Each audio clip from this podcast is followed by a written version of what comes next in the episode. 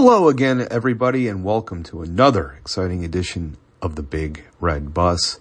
This episode was recorded just an hour before our incredible victory over the Celtics, so please keep the generally negative tone of the show in mind. Keep it in context. The context was before the Celtics victory, and Doug was especially hard on the beloved. Uh, that said, I must say, that win over the Celtics was the first time all year that every player on the starting lineup had an exceptional game. DeMar, Zach, Vooch, Ayo, and especially Patrick Williams were all fantastic. And I think it shows the potential for the Red Leviathan and how we can potentially do great things when we play up to our capabilities. So that said, we've, we've still lost six out of eight. So uh, some of Doug's critiques are, are still very valid. And I hope you enjoy listening to the show. Regardless, I want to wish you and your families a happy Thanksgiving. I am thankful and grateful that you listen to us wax poetic every week about the beloved Bulls. Godspeed and happy Thanksgiving.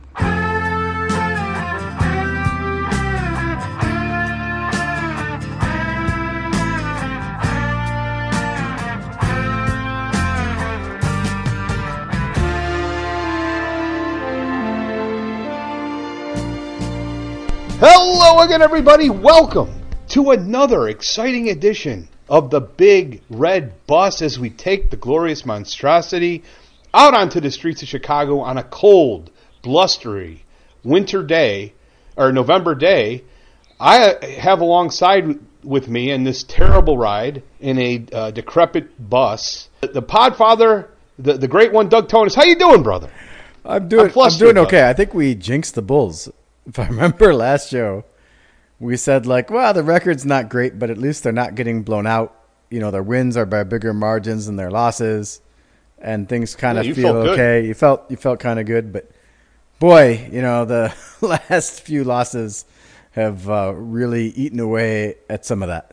Oh, no doubt. When you lose to a team like the Orlando Magic, who were 0 6 on the road, uh, and I don't care what people say. You know, I, am really growing weary of just wait till Lonzo Ball comes back. I, I, I, had some incredible tweets this past week, Doug. I don't know if you've been following me on Twitter. I mean, I always follow you. I mean, I don't like to brag, but these were some epic tweets. You ready for one of them? I'm ready. I'm ready. This is going to be great. I'm the sure. Magic were missing Banchero. You know, so obviously Banchero is their number one overall pick, sure. who was not in the game on Friday. The Magic were missing Banchero, but we were missing Ball, two first round draft picks, and Wendell Carter Jr. Pretty. How good is that? All right, all right. How good well, is that? That's pretty good. I, pat me on the back. I like it. I like it. That's pretty good. Thank you very much. Thank you very. I just thought, like, I'm so sick of hearing the excuse about uh, Ball. Like, when he comes back, he's going to lead us to the point where we're going to start winning half our games again. Like, what what are we talking about? Like, this, he's not fixing this. What say you? I say that Wendell Carter Jr. wishes he could play Chicago every game. That's what I say. No, come on. He's been great. No, he wishes overall. he could just play against Chicago. He's 21.7 points a game against the Bulls, 9.2 rebounds, 3.7 assists, 64.4% true shooting percentage. That's what he's done against the Bulls since uh, since he's uh, God against us. Are you kidding me? No, no, it's incredible. Those are real stats. Those are well, real stats. Garden, he's I mean, he is uh, he just like it's like he sees Vucevic and he's like I'm gonna just make this guy my bitch. Like I don't know what it is. Like every time every time he goes against the Bulls, it's a revenge game. He's like it's just just uh, just kicking our ass.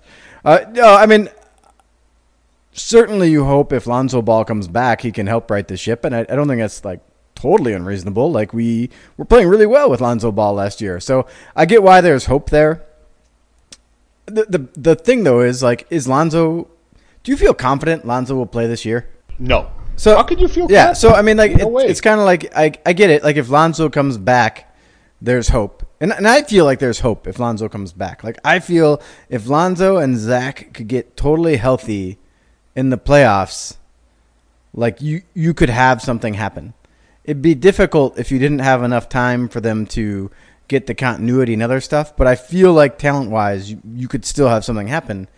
It's just like I use this this example. It's like the Bulls were just playing like one of those uh, FanDuel parlays or something. We're not getting any money from FanDuel. This is just you know whatever. It's like they they took three like long shot gambles on Zach's knees, Lonzo's knees, uh, Vucevic, and Demar, and you took all these gambles and you had to win all of them for to get the good result.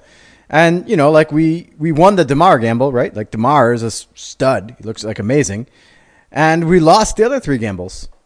You're like, well, Alonzo's on the court, he looks great. While Zach is not having knee problems, he looks great. You know, Vooch Vooch is actually playing pretty well this year. Like it, comparatively, he's playing pretty decent. And if you ever want to know about the Vooch trade, what you can now know is this was a fucking train wreck because Vooch is playing great, and it shows what I said when the trade was made. We are too far away to take advantage of it. Like Vooch is playing well, but that's not meaningful. Okay, great is a stretch, but he's playing. He's playing better. He's playing fine. Like Vooch isn't a problem, right? Like this year, Vooch is not a problem, but that doesn't matter. Like he's not good enough to move the needle. Like you traded a needle moving package for a guy when you had 30 wins and he's not a needle mover, even when he's playing well, which he's, he's playing well now and he's playing fine. So, you know, it's like they, they took all these wild gambles and now it's like you, you temporarily saw them all kind of hit well, right, for a little bit. And the Bulls are fantastic and we are all really excited. But it's just nothing about it was sustainable because you were betting on a few guys who are super injury prone and a bunch of aging, kind of like you know, pseudo stars. And then, like I said, Demar's gamble paid off fantastically. He's, he's tremendous. But everything else just kind of turned against them at once. And, and, and here we are. And it's just really hard to see all three of those other gambles turning back around the other way and, and going for us. So it, it it's really tough for me to see how the Bulls come out of this. And it, it's a tough spot. Like you saw how bad this was at the end of last year, right? Like it was an absolute disaster. After Ball went out, we were like a bottom three team in the league. And then you went into this season and said, let's double down on that. And and that's where we are. Like you just, uh, you know, you put yourself in this tough spot, and now you're you're really stuck. Rim protection has always been an issue since we made that trade. It will continue to be an issue in the foreseeable future. And you can get away with it when you have Ball and Caruso playing at exceptionally high level, and the on-off numbers for Caruso indicate that he is still playing at a pretty high level on the defensive end. But when you build a team where your three best players are Zach LaVine, DeMar DeRozan, and, and Vucevic, all three of them are negative defenders, and you don't have the pieces around them that are really high defenders. The key position is that power forward position, that four, and regardless, no matter how many strides he's made to improve this year, and he clearly has, Patrick Williams is not a good defender. He's not. He does not navigate screens well. He does not rebound well. Those are two important aspects of being a, a, a good defensive player. And despite what all the excuses are, are put out there, the Bulls haven't played well with him on the court. And what's more troubling is how bad they've been with the big three together, with or without Patrick Williams. I heard a, per, a stat per 100 possessions, they're like a minus 12, which is it's just untenable. I don't know how that happens. So it's roster construction. Everybody's blaming it on you know Billy, and and Billy's done this. Billy, Billy is not the reason this team has no three point shooters. Billy is not the reason this team has no plus defenders outside of Caruso and Ball, and Ball's been hurt for almost a year. Billy's not the reason that we, we traded two first rounders and Wendell Carter Jr. for Vucevic. It's it's like blaming on Billy and just assuming that if you fire him and you bring in another coach, this team's suddenly going to be performing at a high level again is insane. And I'm really tired of hearing about how good we were from October to you know of February of last year. Boston wasn't remotely the same team then as they are now. Almost every team in the East is better. Almost every team in the East has significant injuries right now. It's not just the Bulls and Ball. Look at Milwaukee's been missing key players. Uh, now Philadelphia has three of their top four players out. Like, give me a break. Every team has injuries. I'm tired of hearing the excuses. This team's six and ten. And what's most disappointing and, and concerning to me is the schedule is about to become a buzzsaw. This could get ugly very quick. Our next games are the the Celtics, the Bucks, the Thunder on the road, the Jazz on the road, the Suns on the road, the Warriors on the road the Kings on the road, who are playing at a decently high level. We don't return home till December 7th to play the Wizards. I think it's entirely possible we could lose every one of those games. What say you, DT? Possible. Uh, I mean, I mean are we going to be favored in any of those games? No, are we going to be favored? I don't know when the next games? time we'll be favored. Maybe when we play the Knicks at home. But yeah, the Wizards at home. I don't even know if we'll be favored against the Wizards. To be honest. Oh, I hope so. Why? Why would you think that? Anyway, maybe, but it's either way. My my point, uh, I guess, maybe what I'll say is this: Did I hear you mention a plus minus stat in there? It's a it's an on off number. An on-off number? It's not the straight. I- it's not the straight plus minus. Okay, okay, it's you're the on off number. You're a big believer of the on off number. Choose your next I don't words wanna get into carefully. this, Doug. Choose your next words carefully. I'm just saying, our big three, when they're playing together so far this year, have been getting their ass kicked. Do you know who has the, the worst on off number on the Chicago Bulls? Here we go. Here we go. Let me guess. It's, it's you gonna say it's Ayo? It is. Is that right? Yeah. Okay. I mean, Well, technically, with those guys. technically, Marko Simonovic and Malcolm Hill, in their two and one minutes respectively, are worse. but of guys who have played more than two minutes, Ayo Dosunmu, worst on off Who's number. second? Uh, Patrick Williams, your, Who's your second? boy. There you go. Of course. Negative twenty one and negative twenty respectively. Uh, anyway, Wow. anyway, um, Unbelievable. Yeah, I, go on. I, you know what? I was going to bring this up, and it, you know what makes me really sad is now I give up. when I go on Real GM and I'm posting about the Bulls. There's like a ton of topics. AKME sucks. They sold out all their future to put together this junk roster. It was just trash to begin with. And these are all the things I said two years ago and got completely flamed for saying. Just completely destroyed for saying. And so all those things I think have turned out right. Would you agree? That turns out that that now no one should be doubting whether I was right two years ago. As far as the Vucevic trade, absolutely. Not just in general, just in general, is in terms of like the strategy of going all in on this 31 run roster and trading a bunch of future asset, uh, uh, assets to. I think the DeRozan move was Sure, DeRozan was a great move. defensible. It was it was a great move to get. and I was high on it at the time, and I think you were relatively Yeah, no, I love on it, too. DeRozan as a move. Especially what I said is once you committed to this strategy, like that was a really quality asset you got relatively cheaply once you committed to this strategy. And I still hated the strategy. But anyway, so so what I'd like to say is just, I'll finish and then you can just tell me I'm an idiot if you want. All right, go on. So I think like their strategy was idiotic. It's All just the a above. dumb strategy.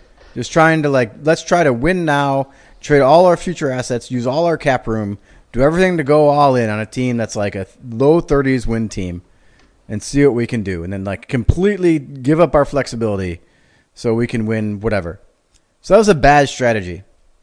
And there's nothing more depressing than like being right about that, but you can't enjoy it. I can't enjoy it at all because it sucks. It absolutely sucks. Like looking at this team and like now people would be like, "Oh, you're so smart. What do you do now?" And I'm like, "I have no idea. I have no idea what you could do with this team now." Like I'd love to say there's some way to fix this, but there's there's not like I mean, like I don't know. Would you sell Demar? Could you even trade Zach for something positive right now? Could you trade Lonzo Ball for something positive right now? Like probably not in either case. You know, and like yeah, Demar would get you something, but not nearly that much. Like you'd be lucky if you got as much for Demar as Orlando got for Vooch. You're not even gonna get that much, most likely. I would argue you could possibly get some for Zach. I think if you called the New York Knicks and said we'll take R.J. Barrett and his contract for Zach LaVine, and you're going to also have to throw in a few draft picks, I think New York would make that move. Maybe. Do you disagree? I don't know. I don't know if New York would do it. New York is like similarly dumb and desperate. So like, there's always, there's always a chance with the with the Knicks. There's always a chance. You could never right, count the let me- Knicks out let- of doing something stupid. Let me defend, argue against your points. I completely understand the rationale, the thinking. We got to get better. We got to get better quick to make this a better, uh, more appealing place for free agents. Is it appealing to free agents right now? When No, we hold have, on a second. have right no now it's not. But Doug, right now it's not. But there's no doubt it sure was last year for a large swath of the season. And the team did make the playoffs, and they were top six seed in the East. So we did get better. Yeah. How the long did issue that last? was the two key things that you had. The two key things you had was that number four overall pick, that asset, and the Vucevic trade. Everything was hinging on those two things. The Vucevic trade is a disaster, and, and I was for it at the time. Like I'm like, let's go, let's do it. And I loved Wendell Carter Jr. You would have to be a moron to still stand around and tell me today that that was a good trade. You really do. And I don't want to hear anything about him recruiting anymore. All that is out of the picture. Even if he was the best recruiter in the world, and your moronic opinions on why how he recruited, uh, you know, DeMar DeRozan and all and all these other guys that he brought here were true. If they actually were true, and it wasn't for the money, even so, it was a mistake to get him here. It was a big mistake because now we've we we traded two key assets out of town that we could have used to get better players, like possibly getting in the discussion for, oh, I don't know, Donovan Mitchell or somebody who's actually really good. And number two, you took P. Will over Haliburton. Now, Tyrese Haliburton is averaging 20 points per game, almost five rebounds, and 10, 10 assists per game. Like, that was a huge key draft. And no one I know had Pat Will at number four. So when you make a, a, home run swing like that, you better be accurate on it. And I could be wrong. Maybe in five years he's going to be better. He's not even remotely in the same stratosphere as Haliburton now, and he won't be in the foreseeable future. And it's not like Haliburton's suddenly going to suck. So you lost out on that pick. Those two things were so important, so integral to getting done. Because if you would have got Haliburton, you would have you would not have had to allocate twenty million dollars to get Ball in here. I agree. I, I think that's a little tough though. Like Haliburton went twelve. All right, it's not like Haliburton went five. He was like a no brainer at four. Doug, we were you, talking you, about Haliburton yeah, at four. No, but we were. We were talking about him. He was. We were talking about like ten guys. So all I'm telling you is, if like you have to go to a guy picked eight guys after Patrick Williams before you find a guy who you thought was like a lot better, you know that was just a tough, tough spot. I, I use the analogy like you know, like when there was the LeBron draft and you were the Detroit Pistons and you took Darko Milicic, it's like you reached into a bag with like a million dollar bill, you know, a $10 million bill and a $1 bill and you grabbed the $1 bill. You know, like you could have had Carmelo, you could have had Bosh, you could have had Wade, but you took Darko. Like this wasn't that situation, right? Like there was a bag of like 10 ones and like a 100. And we didn't take the 100. So, you know, like I get it. Like you wanted Isaac Okoro, and Okoro, I think probably probably better than Pat Williams today. I mean, like I don't think either of them are that great, but no doubt better. defensively, probably better than Pat yeah. Williams today. But like not like if we had Okoro, I wouldn't be like, oh shit, problem solved. It's pretty the close. Team, the, Even I will admit the yeah, team the team wouldn't close. be like, oh yeah, now it, now we're balling. You know, like and if, we got Onyeka Okongwu who went six, no. Killian Hayes went seven, no. Obi Toppin went eight, no. Uh, Deni Avdija, who went nine, no. Jalen Smith, who went ten, no. Like, so it's, I mean, like, Toppin would be better. I think Okoro would be better. Devin Vassell, who went 11, be better. Uh, but it's not to get to Haliburton that you got someone who is, like, really a lot better. You know, and I just think, like, if, if a guy's eight picks later, I don't, I, just don't think you can, like, hold that that strongly against them. Fair enough. But you're, but you're right. Like, if the overall theme is they did hinge a lot. I mean, part of that was you just have to know this is a draft we might get nothing out of, right? Like you have to be able to evaluate. And if like all eight of those guys I named were like lousy, you have to kind of know like, yeah, this ain't a great draft. Like probably we're not going to get someone really good. And then you have to think about that, not say the guy we drafted in this weak ass draft, we're going to count on him to be the power forward of our team. We're not going to bring in anyone to compete with him and we're going to hand him the role and we're going to he's going to be a star. Like so even if you well say said. like, "Oh, well, well you know, it could have yeah, gone either actually, way. Doug, you I, didn't have to hinge your whole franchise on him. You could have said like, "Yeah, this is a crap draft. Maybe this guy will pan out. Maybe not. It's a shit draft. Who knows?" And then bring in competition, but you didn't do that. So you still failed there. Like even if you say, "Well, it would have been tough to pick Haliburton," it wouldn't have been tough to say we need another decent power forward on the roster. Well, here's the thing too: is that part of the thing we kept on hearing is we're going to evaluate our guys. We're going to evaluate our guys. You send Daniel Gafford out of town for basically nothing He's clearly better than you thought. You sent Lauri Markkanen out of town. He's clearly better than we thought. You know, with averaging now, I think he had 23 and 10 the other night for and for the number one team in the West, the Utah. He's having Jazz a great turnaround season. Not that either of us uh, love Lauri, but yeah, a great turnaround season. But but Lauri showed far more flashes. Like there were, if you're going to evaluate him fairly, you're not doing him a favor by number one drafting a power forward with your number four overall pick, and number two, the minute you took you traded, you know, everything in a cupboard for Vucevic, you sent Larry out of town because those two guys can't play together. They're both negative defenders to the point with if you were going to have Larry succeed at the four and commit to him, you better bring in a defensive center who can protect the rim. You didn't do that. Now, by any stretch of imagination, Lauri Markkanen is 20 times the rebounder that Patrick Williams is. So you could have had success with him, but you evaluated him and you thought, no thanks. You send them on your way and you put it all And so that's another thing that people rarely talk about in a complication of Vucevic trade. His defensive deficiencies, I mean Vucevic, made Lauri's departure inevitable.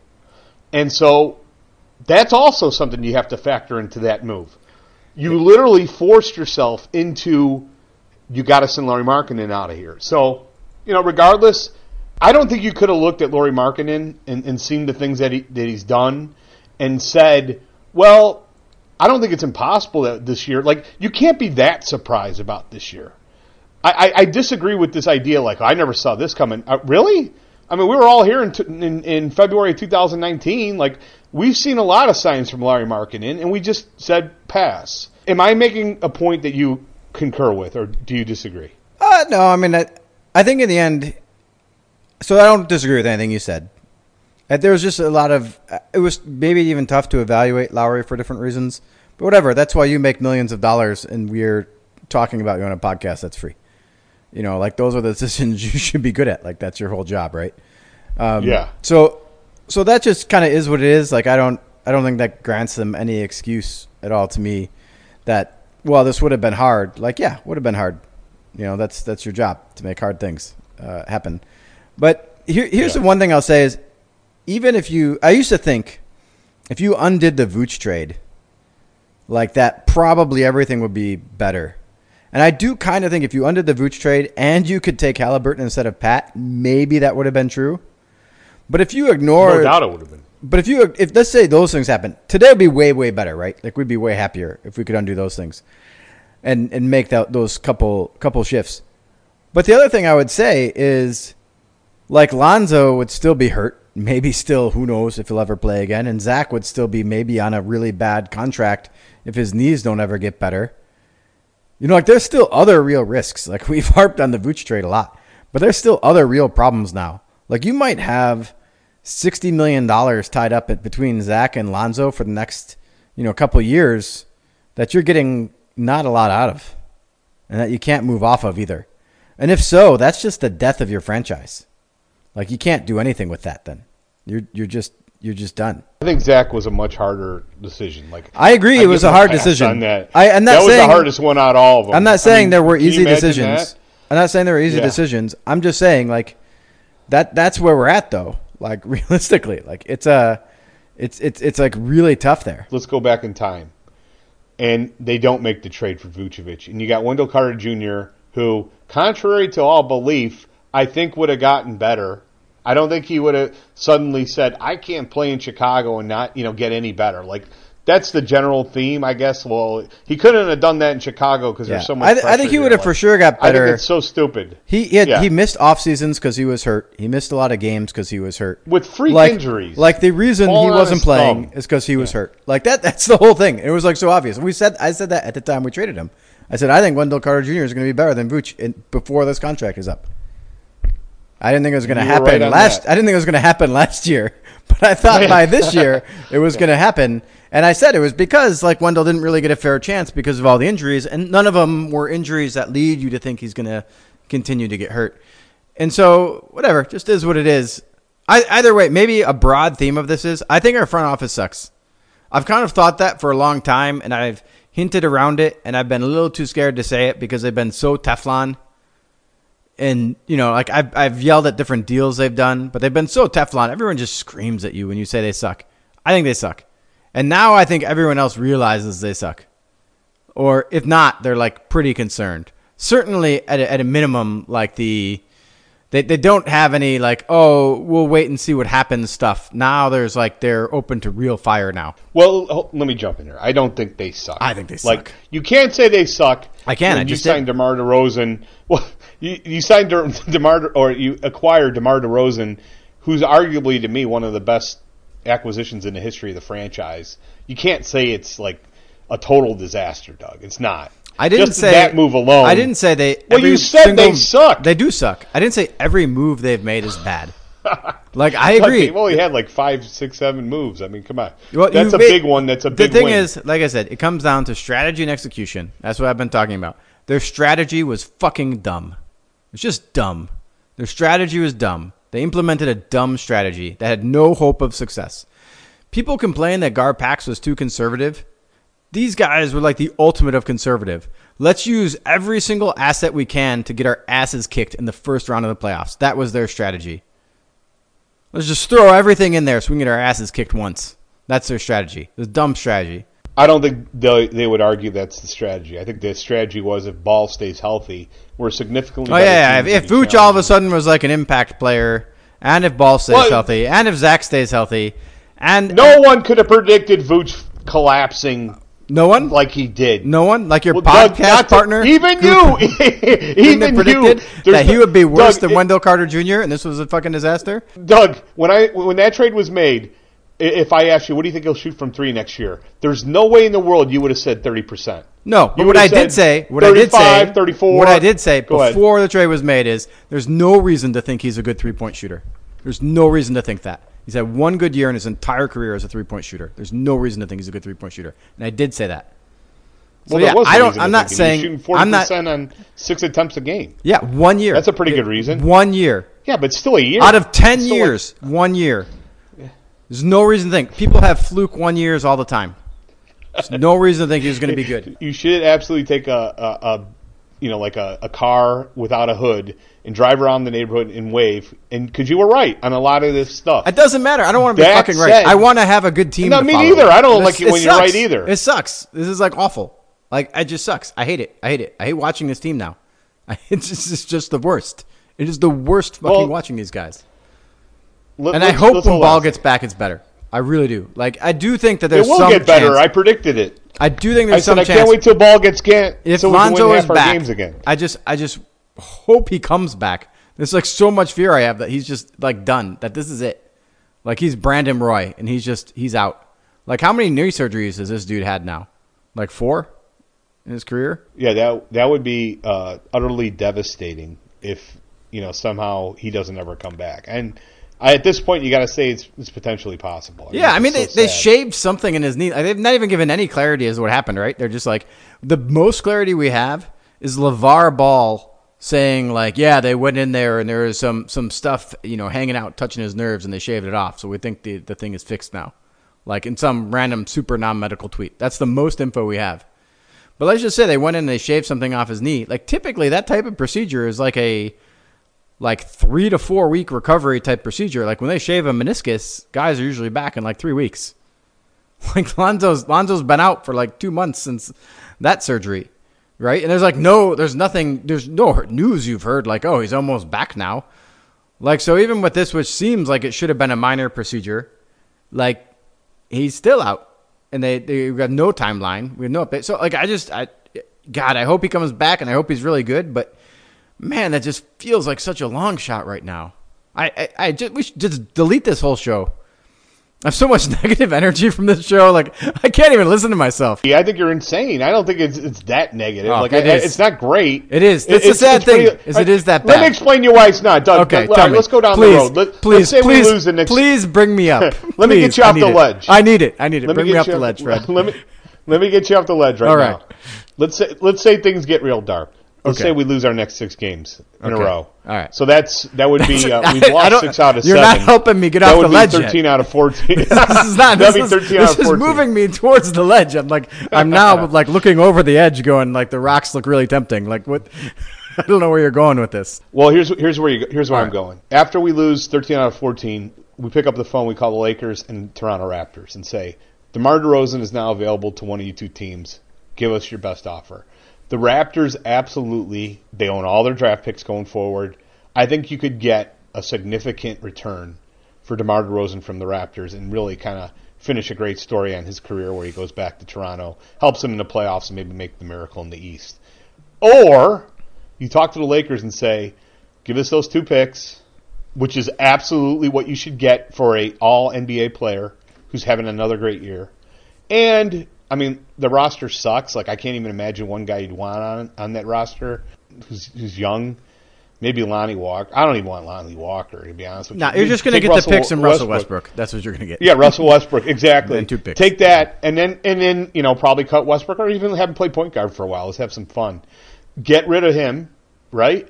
Uh, so you, you make that trade. So now you got two draft picks, and and now we're going to tank Now we're really going to tank, and our goal is bottom four. I know the odds aren't that great, but we're going to be really close to the worst record in the league if we lose the next six in a row, 13 out of 14.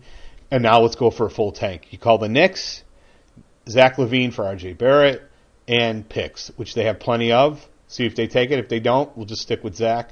And then the third one is get Vooch for a second rounder or whatever you can. You probably got to really, throw Vooch in with that. Uh, got to probably throw Vooch in with Demar to match Westbrook's salary. Okay, good. Yeah. That. Well, which, which, doesn't hurt you. Really? I mean, yeah. I mean, Demar is right. 27. Westbrook, I think, is like 45 or something like that. Oh my God, you're right. It makes 47 million dollars. wow. Well, anyhow, that but that's coming off the books. Why? Yeah, that's fine. Why are you depressed over that? Why are you Why are you depressed over this option? I, where, I well, yeah, one, one, I think there's zero percent chance we'll do that. I, I mean, I actually think that's the best plan, it, and it's like super unlikely to work. You know what scares me that that option? You're the worst team in the league at the end of the season. Maybe not the worst. Maybe you're like the second worst. You end up picking fifth. And you send the fifth pick to the Orlando Magic. I mean, like it's like like it's actually if you're the worst team in the league, it's like a 52% chance or something like that that that's what would happen. Like it's not like this is like a fringe possibility. It's the most likely scenario. Oh, jeez. I mean, that's just where the lottery well, odds are. So when do we give up that uh, DeRozan pick? 2025. But that that one's lotto protected. Like we won't it, I think it's it's Lotto, and I, I, can't remember the exact if it's Lotto forever, or if it's it's like maybe Lotto and then like 11, 10. Like, I mean, you get a little time on that one. It's not going to bite mm-hmm. you so bad, most likely. Mm-hmm. I mean, you always can get like a Donovan Mitchell at 12 or a Tyrese Haliburton at 12 or something like that, but I think Mitchell's 13. Whatever. Anyway, you, you can sometimes get like great players in those those positions, but I mean, like the most likely scenario is even if you do give up that pick, it's like in 2026 or 2027 you know, and it's it's a bit player, or you've turned things around because you got Victor Wembanyama and you're now a great team again, and and the picks worthless yeah. or whatever. Yeah. So so I mean, like uh, that one is not as scary as the like the scenario if you tank this year and you end up giving Orlando the five pick or the six pick, like that's so disheartening. I mean, I think you still have to do the best thing for the franchise. You can't worry about what you give Orlando. You know, you really can't. That's some cost mentality. Your goal is not to make Orlando worse or to make this trade look not as bad as it was. Your goal is to figure out what's the best path for the Bulls to play well, and you got to go down that path. Man, this is dark. That's a dark road, right? But that's the game I think I'd be willing to play because there are there just happens to be four great players in this draft, right? That it could potentially be franchise level players. And so, yeah, you're right. That would talk about a, a, a two by four to the face if they tanked. We ended up with the fifth or sixth, seventh pick. That said, we could end up with one, two, three, four. Yeah, I mean, certainly if you could cooking with gas. if you could get one or two. I mean, my my understanding, and not, not look deeply into the draft, is there's like two guys at the top who are clear one and two, and are just look like absolute super studs. Uh, and I don't know after that. So you know, if you get one or two, yeah, you, I mean, the thing is in the NBA that, and, and maybe one of the great things, if you do want to think about something positive for the Bulls, you're never more than one player away from rebuilding the whole thing. You know, like you draft you you draft the next LeBron and it's over. You you rebuilt the whole thing. And and sometimes the next LeBron is not like number one. Like Giannis Antetokounmpo was, you know, 15. Kawhi Leonard was like 15. You know, uh, Nikola Jokic was what like 42, 43, somewhere in the 40s. You know, like so it's it's not likely to get that guy outside of the top couple picks, but you're never more than like one superstar player away from rebuilding the whole thing. And you can sometimes get that guy from unlikely places. And you know, like the odds are low and it's not exciting to think about, but that that's kind of where I think the Bulls are is you're hoping to get something out of somewhere that's unlikely. Like that's what they need. Doug, I lost you for a second. You there? You're so depressed by my it, my my thoughts that you hung up. I hung me. up. I hung up. Sorry about that. I can't take it anymore. I keep on, keep on, threw, keep I figured you just threw yourself off the cliff. Um, you were in a good mood there. You were. Yeah, no, I just uh, think you're, you're never more than one player away. You know, like if you want to say like what was the most hopeless situation you could imagine, it was probably like the Brooklyn Nets, like three or four years ago when they gave up all those picks. Can you hear me? If this happens one more time, I'm going to put away my headphones and just talk to you on the phone. Ah, I think I, maybe it was me. I'm I turned off. You. I've turned off the Wi-Fi calling. We're going to hope it's better. Oh, maybe that's it. Maybe that's it. I didn't. I didn't realize it was on. All right, technical difficulties, boy. So if you think of the most hopeless thing you can think of, it's the Brooklyn Nets. of like a couple years ago. You know, when they traded all those picks to the Celtics and they had no young talent. And, and you know, they had no picks on the horizon and they were awful. And you know, it was like only a couple years later and it didn't pan out for them, but they ended up with Kyrie Irving and Kevin Durant and James Harden. And while that didn't end up working ultimately, like you you would have gone into the season thinking like these guys could win the title. Like a team that looked like one of the most hopeless situations imaginable transitioned from that into having like three top 15 players, one of you know, two of them in the top 5 possibly. And, you know, now as it turns out the Nets have maybe re push themselves back in a totally hopeless category. but but you know, like so you you always can turn around things quickly in the NBA because you're never more than one player away. Well, let me just say one more thing too, because uh, you know Patrick Williams continues to be a lightning rod of discussion for the team. And on November 16th, in the game in the loss against the Pelicans, I highlighted a play which I found irritating. And if you stop the play, I you know it for some reason, anytime I criticize Patrick Williams, people who I respect and quasi respect always come at me and are always angered by it. And I'm kind of at a loss as to why. If you watch the play, and did you see it? there were 3,628 views of my uh, tw- Twitter. Were you one of those 3,628, Doug? Yeah, yeah, I saw. I, I mean, I, I, you, I, you, saw the play. Saw the you saw the play. Okay, Let, us let's. I let didn't me, think it was that noteworthy, something. but I, saw the play. Okay, you didn't think it was note, noteworthy. It's noteworthy to me because he does this eight times out of ten. And not only him, I mean, I see young players do it all the time. Most guys and in his role that, are doing that like his role, you know, like I, I, I, like I agree. It wasn't like, oh wow, this guy's moving around doing all kinds of stuff. But I didn't think like, wow, this is something that only Patrick Williams does. Like most guys are. Well, he does it. He just does it more often. Yeah, he does it more often. Do. Like, like if we're trying to convince me that Patrick Williams has low motor, yeah, I agree. You, you, you would need to show like a thousand plays in a row to like make that point, not one. But yeah, I agree. Like he's a low motor player. Like no one's arguing that, right? He does that. Uh, so the play was. Let me describe it really quick. Three point shot I think it was by Caruso. When that shot goes up, he's standing at the three point line. At that moment, when, when Caruso starts to rise up for that shot, you have a choice as a player on the perimeter. You can either attack the rim for an offensive rebound, or you get back as hard and as fast as you can. He does neither. He does the jog back often, ended up in a play in transition. I'm just highlighting it because he doesn't play hard and people continually give excuses and excuses for him and I'm just tired of it. Like I don't understand why people aren't willing to say, "Hey Patrick, you need to play with far more fire and and and tenacity with more regularity." Like I wouldn't have highlighted it if I didn't see it all the time. That's my point. Like I know every player does that occasionally. They jog back. But he does it all the freaking time. And you can't have that for a 21 year old who's not playing 35 minutes. He's playing 30. I didn't think it was as, as damning as the one I posted of the rebound, which I think you saw. Yes, that, that was way more damning. Well, that happens all the time too. He's a yeah. horrible rebounder. Yeah. But but either way, yeah. I mean, like, look, if if the end point is that Patrick Williams is he's he's shown some signs of life lately, and that's better than when he showed no signs of life.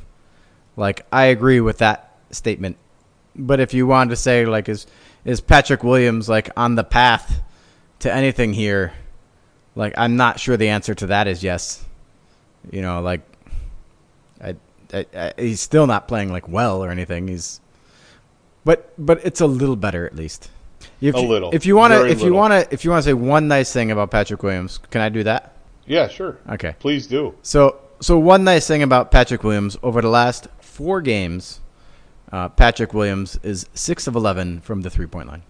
That's very good. so hear. so over fifty percent, over you know not not high volume, but averaging, you know it's about three a game for the last four games, and, and making more than more than half. So like you'd, you'd like to see that that volume creep up to like five shots a game, but but his makes, if he was doing five shots, you know, his makes are, are pretty good right now. He's getting about one and a half threes a game, you know, so it's something. Like I mean, like it's one of the things you want from him, right? Uh, the hope would be be like a three and D switchable four, and he he is starting to give you the three point shooting at least. Where you know that that to me is at least one thing he's got going for him. That's good. Glad to hear that he's becoming a sharp shooter and bringing up his. What was he up to on three point line? Uh, Thirty nine percent on the season. which is fantastic and excellent, and it's something that I, he's always done since he's, he's got here. Yeah, that's not the issue. The issue is playing with fire and and playing consistently hard. That's yeah. the main issue. well, he's he is shooting more threes than he has in the past, though. Like his, his attempts are up to 2.9 a game, and his minutes are like 25 and a half. So his minutes are actually down, his attempts are up. So like in terms of like a minute adjustment, he's shooting almost twice as many threes as he did his first two years. So that that like is a positive, right? Like you want high volume and you want you want volume and efficiency. Like you want both those things. And so now that his his attempts are up to 4 per 36 minutes, like that volume is starting to get there. Whereas previously that wasn't true. I, I got to throw something out here about Patrick Williams. These, these, are the kind of comments I deal with when I post these brilliant polls. Uh, you, I just I so, just tried to end this on something positive, and now you're gonna. I, I got to say this because I'm irritated. I'm, I'm irritated. I, did you see my poll for today? I, I, I did not see your poll for today. All right, AKME has made some excellent moves, acquiring DeRozan, drafting Ayo, but most rational observers would admit the Vucevic trade and drafting Williams over Tyrese Haliburton were mistakes. What was the biggest mistake? And then the options are Vucevic trade, P. Will over Haliburton, and option three. These weren't mistakes. What do you think people said? um, what do you? What, give me the breakdown from I the get, fans. Already 300 plus votes. Oh God, I have I have no idea where the fans are going to go on this. I mean, I think the Vucevic trade was by far the biggest mistake. If I was going to name it, I, I think at this point fans would say that too. I think I think I think that would draw 50 percent or more at this point. Vucevic trade 40.8%. P. Will over Haliburton 44.9. Get ready for this one. These weren't mistakes. 14.3%. That's a pretty small margin, though. 14.3%? I mean, how could you be. I don't know I, how you could not see those as mistakes at this point. I mean, I'm, I'm with you, but like. 14 out of 100 fans but at least, at least it's not. trade and P. Will. At least it's not two thirds. Like, you know, like. oh, oh, at least. 80, 85% of Bulls fans made a and rational here's choice. The kind of resp- here's the kind of responses I get to this poll. This guy, Cool Hand Luke, Wendell couldn't stay healthy or out of foul trouble. Everybody wanted him gone. Lauri too. Where is the poll where we should never have let Cam Payne go? Okay. yeah, a moment of silence for the idiocy of this this comment. The first sentence: AKME has made some excellent moves, but most rational observers would admit the Vucevic trade and drafting Williams over Hart. I'm talking about AKME Cool Hand. Take a nap. Take a nap. Yes, take a nap. Cam Payne was not an acquisition or move by AKME. Thanks. If you want me to throw that poll up, I will. I was not one of the people who was uh, angry at Cam Payne. I never thought he, he was healthy here. He always had feet problems. Yeah, I mean, but, Cam, you know, Cam Payne also like. here's the thing I say about about Cam Payne and about Lauri. When a guy goes to another place after your team and he's not any good there either, and then he goes to another place after there and bounces back, it really takes a lot of the sting out of it for me. I don't know if you feel the same, but it's like but if I a guy's got a good for Cleveland. He's all right. He's all right. Like I mean, was, see, I think he was better for Cle- he was good for Cleveland. I thought. I mean, his his volume was, was down. Like he he was like just a pure role player for them. Like what he's doing, what he's doing in Cleveland was fine, and it was pretty similar to what he did for us the year before. You know, like he, like the year before his final year here as a role player, he was actually fine. If you didn't think about him as a star and you thought like, ah, as a big dude, shoots threes, he's giving you efficient points, but not a lot else. Like that's what he did for Cleveland too. What he's doing in Utah is a little bit different. Like now he's he's more of the centerpiece of an offense, and he's giving you volume and efficiency, and and that's like a little intriguing. But so for me, like you know, like at Cleveland, he was like a sixteen million dollar player, which is his contract he signed, and for the Bulls, he was probably around a you know, like a 15, 12 to 16 million dollar player. Like that's what he was like for here. And, and so it's fine. Like he, he was around that. He got a deal, you know, commensurate with his ability. And now he's, he's taken that ability so far this season. We'll see if that stays. But so far this season, he's stepped it up a notch, like a, a pretty big notch. And whether that was needed a new location, needed a different system, needed different teammates, needed just time to, to work on his game. I mean, like, I got no idea maybe he just likes living in the mountains. Like I have no clue. But whatever it is, like what Lauri is doing this year is fundamentally different than he did before. And you know, were, and he had lots of chances, right? Like like Wendell when we talk about Wendell, like he he was hurt, he didn't get to work on his game in the offseason, he didn't get a lot of minutes because of the injuries. like Lauri was featured. Like we tried to cram as much down his throat as we could, you know, to force him into to getting minutes, touches, shots, everything. Right? Like we built things around him, and and it wasn't working here. Uh, so like I think that's like a little bit different to me. I, and like still, you'd undo the Lauri trade right now if you could, right? Wouldn't you? You know, you could trade Lauri back and you'd give up Derrick Jones Jr. and whatever that Portland pick is, you'd take Lauri back, wouldn't you? At this point, absolutely. Yeah. So I mean, like it was a mistake. Problems with shooting and yeah, exactly. So it was a mistake. I'm not trying to say it wasn't a mistake, but like that one to me, like I don't feel as bad about. It's not like he left here and then immediately did really amazing, or that we didn't give him enough opportunities or chances or whatever. You know, like. It, but if someone else was a big Lauri fan, it was like I knew it all along. Hey, you were right. Lauri is great, playing great now. So, you know, I'm not trying to take away from anyone who was a big Lauri fan and thinks like we should have done whatever. Um, it it just doesn't cross my mind in the same way because we gave him so many opportunities, uh, you know, here and it, and it just wasn't working. And and I think something was missing. Honestly, I think Donovan was just a really bad coach for Lauri. Donovan loves to run out small guys. He doesn't want to run out a legit well, power so forward. Jim Boylen. You, Jim Boylen's yeah. just a bad coach for everyone. You know, but but Donovan, it's like if you're like you know, except, except for the coach's son, he was yeah. great for Ryan A. Yeah, but stuck in the league a little longer. But you know, like like like Donovan is is like really hung up on this hub center and like you know some other stuff that I think was not great for Wendell. It was not great for Lauri. Like he seems like a guy who needs pretty specific players to to do what he wants to do, and he's a really good players coach. Like the players like him and all this other stuff, but. I, he does not seem like a guy you just bring in and he'll figure out the best way to make it work with what's there. And very few coaches are. I think most coaches are system coaches. They got a thing they know really well and they want to do that thing. And and Donovan's thing seems to be running like four guards in the center. Like you know that's what he did at OKC with his success there as well. So, um, you know, like those guys didn't didn't fit with his thing. Wendell wasn't the type of center he needed, and Lauri was not, you know, a, a four that he would use, and and Lauri wasn't capable of playing center. So, uh, just maybe a bad fit, but but either way, we gave Lauri lots of chances. Uh, I I wish we had him back, but I don't I don't I don't, I don't lose sleep on it. Last topic. I mean, we're recording this, you know, an hour, just an hour or two before the Bulls play Boston, which I think we all anticipate is going to be an L. But who knows? They, if they win, everything that we've said here is going to look pretty foolish. Yeah, maybe. Um, no, actually, it'll still look, I think, pretty pretty sagacious. Well, the mood would certainly be we'll a lot see. better if they win. I mean, I hope yeah, they win. Exactly. You know, like, but like, I do. I, I hope they just get off thing, the schneid here. Yep. I did want to talk about one more topic, which was Zach upset about being benched, the move to be benched. Like, what, what's your take on that? I'd like your comments on, on that whole situation. I don't think there's anyone who's right or wrong in that situation. Yeah, like I, like Zach was a disaster in that game. Yeah, and like, yeah. and so like if you bench him, like, yeah, I, I think that's fine. I don't think that's a problem. Like I and, and Zach saying, "Hey, look, you should have put me back on the last possession to shoot free throws and whatever."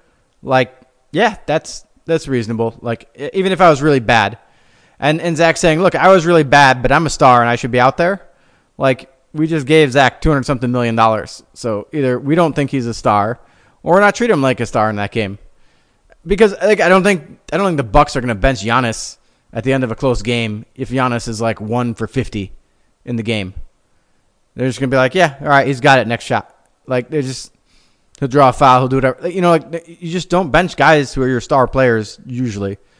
So I think it, like it was the right coaching move because I think actually not benching a guy who's just because he's a star when he's just got awful is like a bad.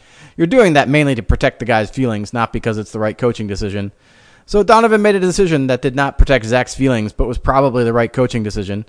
And you know they say they worked through everything. There's no long-standing issues, and if that's the case, then I, I, I don't think it's a big deal. You know, clearly it didn't work. We didn't win the game. Yeah, uh, I, I think big picture. I think it was the right decision. He came back in about four, five, six, five minutes left, took two horrible shots.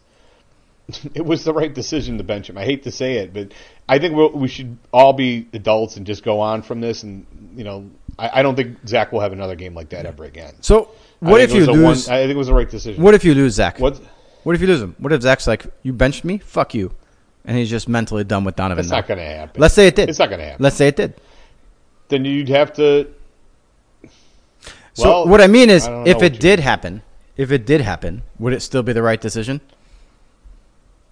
When you were trying to win that game, I would say No, yes. it doesn't matter. I'm just saying the right decision for the franchise. Would it be the right decision if you lost Zach LaVine mentally because of that? It, it, it would not be the right decision. It would if not. That's So, what happened. that's all I mean- No way you can know that. No, th- well, no way you would know that. you could know that in the sense that like a lot of guys are really particular about this, and that's why teams don't bench star players in this situation, even when they're really bad. Like that's why I started saying it's just not something teams do, and that's the reason they don't do it because they don't want to run into that situation because the risk is actually very high and the reward is actually very low. Like the reward is like maybe you'll do better in this one single game you're playing, and the risk is you're going to piss off this guy for the rest of the season or in some other way. And so maybe like the odds of you pissing him off like aren't that high, but like if it happens, the consequences are very devastating. So e- either way, and I guess that's what I get back to. Like I don't think there's like a wrong, right or wrong thing here. Like it's just as bad as the star is ever going to play in a game. So if you're ever going to do it, this was the time to do it. And I think it's it, it, Zach clearly does not seem like he's bothered from it so far from his comments. But like I, I really do wonder what he feels like underneath, because Zach has said a lot of things in comments that you know are not true. Like he, he definitely has a media face. You know when he's talking about his knee, like before the first game of the season, says he's totally fine, then sits for two games. Like that made no sense. So you know Zach will say things that people want to hear, and, and I don't mean that like maliciously, like oh what a terrible person. Like I'm glad he's mentally aware and doesn't want to cause more drama, right? Like it'd be way worse, even if he is mad. It'd be way worse if he came out and said it than if he just said, "Oh, everything is good now." You know, like it. So so either way, it's the right thing for him to do. I'm not not trying to, but but I don't know for sure that he's not mad. That's all I'm saying. Like it wouldn't surprise me if he's bristling underneath about it a little bit and, and kind of pissed off. And the fact that they lost the game on two Vooch free throw misses, I think, like makes that so much worse, right? Like if they win that game, if Vooch ices those free throws, then I, I think it's not an issue at all. But the, the result is like you didn't play me and we lost, and we lost because you let this other guy shoot free throws instead of me. Like you know, like that. That all plays into it a little bit too. So I don't think it was a bad decision from a from a game perspective for sure, and probably it's fine from a season long perspective. I mean, like God, you hope so. But yeah, I don't know. I there's so many weird things going on with this team right now. I I'm gonna start spinning negatively Well, if I talk that's more. the weirdest thing. That's the weirdest thing about the whole thing, Doug. Is we've been talking about Vucevic for so long in this trade. You know, he go, he misses two free throws to lose the game to Orlando, and you know Wendell Carter Jr. has an insane first half where he basically outplays him, outscores him in one half. It's just, and I, I actually thought the Bulls got a ton of beneficial calls Yeah. in that second half to get us back in the game. I thought I thought some of those calls were uh, absolutely awful. Yeah, we- on moving screens. We I'm like, complain a lot about calls this? going against us, but I agree. They Yeah. we had the whistle. Oh that my game. god! We had the whistle. In I that could. Game. I couldn't even believe some of those calls. I'm like, you know, I was happy, like we came back, but Yeah. man, we still lose the game after getting all that. It's just like, oh, I- so brutal. Yeah, I have nothing. To, I have nothing bad to say about Vooch anymore. Like this year, like that trade, I think was a disaster. But Vooch, the player this year, is doing okay. Like, Uh, like if I got if I if yeah. I got to name the top five problems of the team this year, like Vooch is not one of them. Uh, his rim defense is terrible. Yeah, it is, He- but it was I- I- I terrible when you got rim him. protection is a huge problem. Yeah, that was that, and that's more, I guess, on He's still rebounding. he's still rebounding. He's now shooting threes. He's hitting threes. You know, his efficiency i- is is up now. I mean, like he's he's giving you not quite the volume because he's not as high in the the shot food chain as he was in Orlando, but he's basically giving you like Orlando Vooch now. And so, it, like, I, I still think that's super impactful. But you know, this is what you sign up for. I, I, I think it's fine now. I'm, I'm happy. I'm not, I'm not mad about Vooch. I think, like, you know, I know I've been viewed as the biggest Vooch detractor in the universe. I, but I'll also acknowledge, like, I think he's playing fine this year relative to he's playing better than last year. His three point shooting is better. His offensive efficiency is better. You know, I think I'm, I'm okay with what he's doing this year. He's not, he's not a problem. I mean, like, he's not the solution either, but he's not a problem at least. And you know, the trade is a sunk cost, is what it is. Was a mistake to make it, but there's no use harping on that. So, so Vooch, uh, you know, and even though he got outplayed by Carter and lost this game at, at the free throw line, that's disappointing.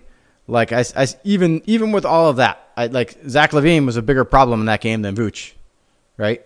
Like Vooch lost two free throws at the end, but Zach's performance sunk the team way more than that. So uh, I don't think you can you can put it on him. All right, brother. Let's bring this bus in. I got to get going. It's been a lot of fun, despite right. the three Try not to calls and drive the bus negative into the ocean or discussions. anything. I, I, the bus is a mess right now. Let's face it. It's like it's like people are just throwing all this stuff on the bus. It's a big mess, and I understand the frustration. I understand the anger. I still think like even if things go really bad, there's a way out of it. We just got to make the right moves and make that happen. There's But these Always a way out. it's always a way out, It- it- but it sure is not easy to three- figure out what it is. Yeah. There's always a way out. You're right. Yeah, look at a lot of these teams. We're a little bit. I, I just think overall we're we have Demar Derozan. That's an asset people are going to pay a lot for. We have. Uh, well, what else is Caruso? we got we got a lot of assets. Might be able to get like a twentieth pick in the draft for Caruso. Exactly, exactly, absolutely. For a contender, are you kidding me? Let me let me ask you this before we go. Just quick yes or no.